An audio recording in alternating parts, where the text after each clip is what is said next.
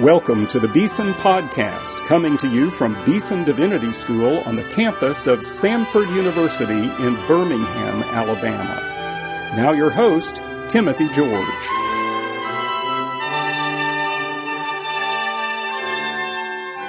Welcome to today's Beeson Podcast. Well, today I have the privilege of having a conversation with a dear friend of mine, Dr. Valerie Duval Poujol, who is from France and is the chief editor of a new French Bible, Bible en français courant. She's a distinguished New Testament scholar with degrees from the University of Paris, also professor there at the Sorbonne. She has taught at the Institut Catholique in Paris for a number of years. I came to know her through her work with the Baptist World Alliance. We were together on several international dialogues and conferences. And so I thought, wouldn't it be great to have Valerie to come to Beeson Divinity School and present our biblical studies lectures? She agreed and she has been doing that this week. And now I have the privilege of this conversation. Welcome to Beeson, Valerie. Bonjour and hello to everybody. now, I want to begin by asking you to tell us a little bit about yourself yourself. There's one thing we know for sure. You are French. Yes. so you must be from France. Tell us about your family, where you came from, and really how you came to faith in Jesus Christ. Well, I'm Valerie Duval Poujol, and as, as my name tells, I'm from France, and I'm a Baptist theologian, specialized in the Bible. This is my passion and also my job. Um, I'm married to a Baptist minister, Sam, and we have a son, Thomas, who is 11, and we live in the south of France. So um, I suppose many of you have been to Europe and France, so you know it's a nice place, but it's also a spiritual challenge, and uh, it's very good we have brothers and sisters here across in America. You know, our students are wondering how to, can she teach in Paris and live in the south of France? And you reminded us that there is a fast train, the T TGV, yes. TGV. In three hours, you cross the whole of your country. So you can commute in the same day. You leave very early from the south of France and you teach in Paris and you come back in the evening. Wonderful. That's how you can be a wife and a mom as well yes. as a great biblical scholar and teacher in one of the leading institutions uh, in all of Europe, really in all the world uh, the same institution that John Calvin attended in yes. the 16th century, and that so many great theologians over the years uh, have been there. Let me ask you to say a little bit about uh, the Bible. The thing I remember about you when I first met you, we were together in these conversations and uh, dialogues. Um, we theologians would be thinking about big ideas and doctrines and theories, and you would always say, "What does the Bible say about that?" it would bring us back to the text of of Scripture. That was so impressive to me. Why is the Bible so important to you? Well, of course, the Bible is not the fourth person of the Trinity. It's yeah. God the Father, Son, and Holy Spirit. But this is the place where I hear about Jesus. If I want to be more like Him, and as Christians, it's what we want to do. It's what we want to be. Mm. Where do I get how Jesus was? And this is in the Bible. So in the Bible, it's good news. I meet and I hear about what He has done, His love for us. So this is the place where I can be more like Him. Now, you come from a very distinguished family. I remember visiting once with your family in the south of France. Tell us a little bit about that story, the story of the Huguenots and the French uh, who have often been persecuted in the past. Yes, four, four centuries ago, we have been persecuted as Protestants in France by the Catholics, by that time the king. And my family is actually from this background as Huguenots. And I have in my uh, living room Bibles that have been transmitted from generation to generations, and they they come back from the 1750s. So it's wow. a long testimony of God's faithfulness to us and to this uh, a testimony of the gospel in my country. Although persecution was there, so it's also an encouragement to see that now we have the freedom of religion. Although we have been through this, we now have this freedom of religion. This is a wonderful thing. Yes. Now um, let's talk a little bit about your own work as a Bible translator because that's really uh, this wonderful project you've been involved in for two or three years or more. Uh, Bible en français courant. Tell us about this translation. Yes, well, we have many Bible translations in French, and when we speak of a French translation, it's not only for France, but for all French-speaking countries. You have 56 countries in the world that speaks French, like in Africa or Canada or, or places like that. So uh, they needed a new, a revised, we'd say, daily French Bible. Mm. It's a Bible that someone that doesn't know about church language or church culture uh, could read, and we wanted really to make the Word of of God available to anybody. Sometimes when you have been a Christian for many years, you kind of learn a church language mm. and, and you have this language, special language, but the Bible is really for everybody to be understood and we wanted to make the access to everybody. So it's a, it's a revision of a translation that had been made. I remember when I was first learning to read French, there was a little translation called Bonne Nouvelle. Yes. And so is this is in that line of yes. translation. Yes. And we want people um, who are just born again or people who are foreigners and who learn French or people who discover as well the, uh, the faith. Uh, we want them to be familiar and to feel confident in reading the Bible. Yeah. Uh, what is your approach to translating the Bible? It was obviously written in Hebrew and Greek, a little bit Aramaic, long, long ago, different culture, different language. What, what do you, how do you approach the task of translating those documents into contemporary, vivid, living French? Running French, courant. Yes, français courant. I think one of the uh, useful picture is to say that translating is about building bridges.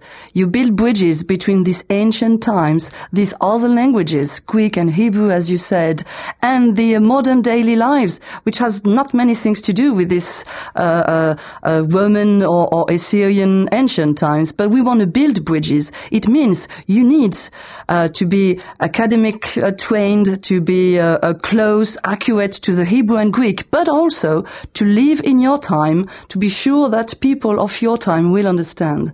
So you build a bridge. Now, when will this Bible be available? In September. So it's coming very soon. Very soon. That's wonderful. You're giving a couple of lectures here at Beeson around the theme of Bible translation. What are the challenges, uh, the task of it? Um, and you have a very interesting title for one of your talks. Does translating mean betraying? Yes, it's often a question people wonder, you know, does translating means betraying? And I wanted to show, and we will take many examples with the students, that translating is always about making choices. You have to choose between two uh, senses of the Greek or Hebrew words. You have to choose and make decisions. So I want us to be aware of the fact that our translators led by the Holy Spirit are also human beings and they, they make choices. So we can compare different translations. There is no such thing as a perfect translation. We need to compare them which means, I guess, also that tr- the work of translation is never finally done or completed. It has to be redone for every new generation, for every new context. Exactly. So uh, that's the work you've done as the chief editor of this new revision of the French Bible. What does that task involve? Because you're working with a whole team of scholars yes, this is what is new. Before translators were doing their work alone, like the great Jerome or people like that. They were doing translating the Bible alone. But now things have changed. It's a teamwork, and it's excellent to work with scholars that are Catholics or Protestants from all denominations, and we work together to study the Word of God, to be faithful to it, and we try to render it the most faithfully possible. You know, uh, in America, especially among some evangelicals in America, there have been a lot, we call them the Bible wars, because we fight over this translation, that translation, this philosophy, that philosophy. Uh, how have you approached those controversial theories about Bible translation? I suppose the first step was a lot of humility, realizing how much human our works is as well. Of course, we ask for the Holy Spirit to help us, but when you realize how much of yourself you also put into it, you realize that you need the others, that no translation is perfect or infallible, and that only the original manuscripts were. Our translations are really human works. God uses them, and we thank Him for that, but we are thankful for these translations, but we know they are not perfect. Um, I want to talk a little bit about your other work. You're a Bible translator, and that takes a lot of your time, this wonderful project. But you also are involved in many other aspects of the life of the faith, the life of the church. We've said your husband is a, a pastor in France. You all have planted a church there. Uh, also, you've been very involved in the work of the Baptist World Alliance. That's where I got to know you. And just recently, you were elected as the vice president of the French Protestant Union uh, which has not only Baptist but other Protestant denominations. Say a little bit about that work. I think it's also about the feeling of belonging to a larger family. We as Baptists, uh, we belong a wider family than our national Baptist family, if you want. And BWA, Baptist World Alliance, is about that, is about meeting the wider broader family and getting to know each other, praying together, uh, caring for each other as well mm. to hmm. face all the challenges that this current world is, is having for us. So this is part of this fascinating challenge of the Baptist World Alliance. As far as the uh, French Protestant Federation is concerned, this is uh, broader. It's, uh, it's getting to know other Protestants. It's about what can we do together. There is a, a, a, a principle in ecumenism that we call the Lund principle. And it's a question that we should, should all ask to ourselves. What can we do together? What can we do together that uh, that will be better done when we do it together than by ourselves? Yeah. And and and this is why we have come together to do chaplaincy, to do uh, television and radio broadcasting, and to do interface with the government when we have to uh, plea for something, um, advocate for human rights or for the migrants. We do it together. We stand together. You know, that's one of the things I have appreciated about the Baptist World Alliance because it's a witness, particularly for religious freedom, which is so much at stake in our world today. When Baptists across the world can make a united global witness for something like religious freedom, much stronger coming from that global perspective than just the Baptists in America or France or Italy or China or wherever it might be. So, uh, and another thing I've appreciated is being at the meetings and meeting these wonderful brothers and sisters from places I've never been and who face very different challenges than we have here and learning and being inspired by their witness. It's a great encouragement, isn't it? Yes, and we talked about it with the students at Beeson yesterday.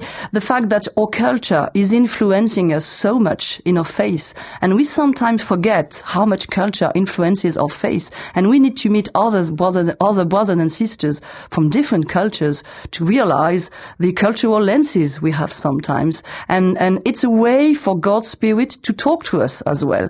He talks to us through the testimony of our brothers and sisters from other countries as well. Uh, you're a Baptist. You're a Protestant obviously, but you're not anti-Catholic. I mean, one, one of the things you have done really uh, remarkable in a way is to represent the Baptist World Alliance at an extraordinary synod of the Vatican dealing with the very important issues about the family. So talk about that experience of going to the Vatican and being there as a part of that conclave. Well, yes, in this conclave, in this extraordinary synod on the family, I was the youngest one in the assembly, assembly made of, you know, cardinals and bishops from all over the world. I was the youngest. I was one of the very rare female. And to talk about the family, that was important that the Baptist World Alliance sent a woman theologian. And I had great conversation with these bishops and cardinals and they took time to pray as well about these issues. And I think we should really pray for these uh, brothers and sisters in the Catholic Church at the moment with the crisis they are going yeah. through. They need our prayers. We all need to pray for each other, but they especially need our prayer at the moment. It's important to mention prayer because we think of uh, ecumenism often as giving papers and talks and discussing ideas and plans for getting together for this or that. But prayer is the heart of the ecumenical movement, rightly understood, don't you think? Yes. It's about sitting together at the feet of Jesus. It's about, we are coming to Easter soon. It's about being at the bottom of the cross and together looking at Jesus and listening to his voices. And this is when we look at him that we realize we are brothers and sisters. It's only in him that we are brothers and sisters. Wonderful. Well, um, Valerie, I, I, wanted to ask you a little bit about the, the life of the church in France. Uh, you're a, a, Baptist, and that has a very small number of Christians who are Baptists compared to other groups in France, and uh, particularly Roman Catholics, yes. who far the majority there. We are Baptists in France, a minority within a minority within a minority. I mean, um, Christians are not the majority anymore, and within this uh, Christianity, you have only four percent of French people who are Protestants, and among these four percent, you have one percent who are evangelicals, and then how many Baptists in this one percent? It would be forty thousand members. Yeah. So that's really a minority within a minority in a minority. Yeah. But uh, we really try to be the salt. It's not only about the quantity, but it's also to taste good and to be faithful to our God. Tell us a little bit about this church you and uh, your husband Sam have planted in Mousse.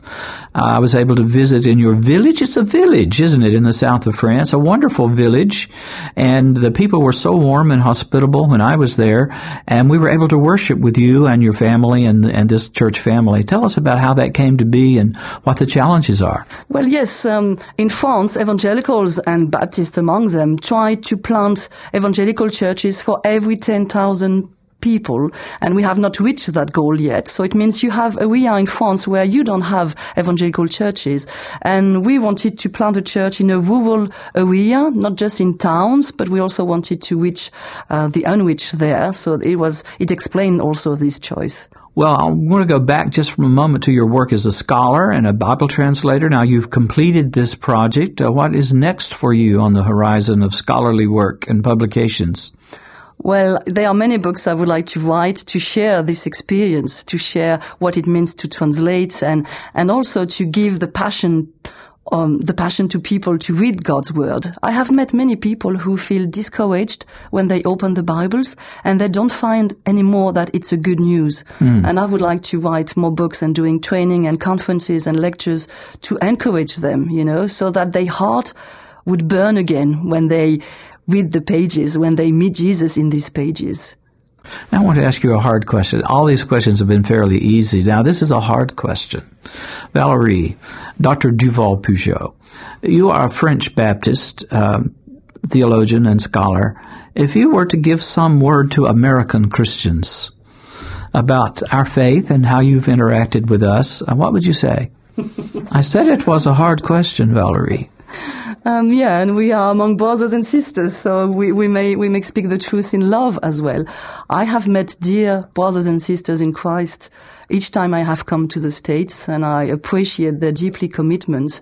And in the other sense, I also see how much culture has influenced the way they live their faith. And for some, obviously not for all, but some, for some, one has the feeling that evangelicalism has become a culture and not mm. always a face anymore. Mm. So mm. it could lead sometimes to uh, some things that are not very faithful to the gospel anymore because it has become a culture and not mm. really a, a, li- a, living face, if you want. So that would be maybe something we have to be cautious about. Yeah, and perhaps that's another way of uh, encouraging us to go back to the roots, back to the sources in Scripture itself. Yes. Because the closer we come to the Bible, I think the closer we come to Jesus Christ, and the closer we come to Him, the closer we come to one another. Yes. Thank you for this wonderful conversation and for your visit to Beeson, for your lectures. May God bless you and the good work you're doing. Thank you so much, Dr. George.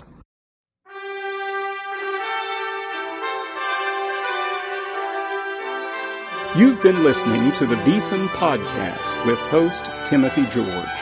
You can subscribe to the Beeson Podcast at our website, beesondivinity.com. Beeson Divinity School is an interdenominational evangelical divinity school training men and women in the service of Jesus Christ. We pray that this podcast will aid and encourage your work, and we hope you will listen to each upcoming edition of the Beeson Podcast.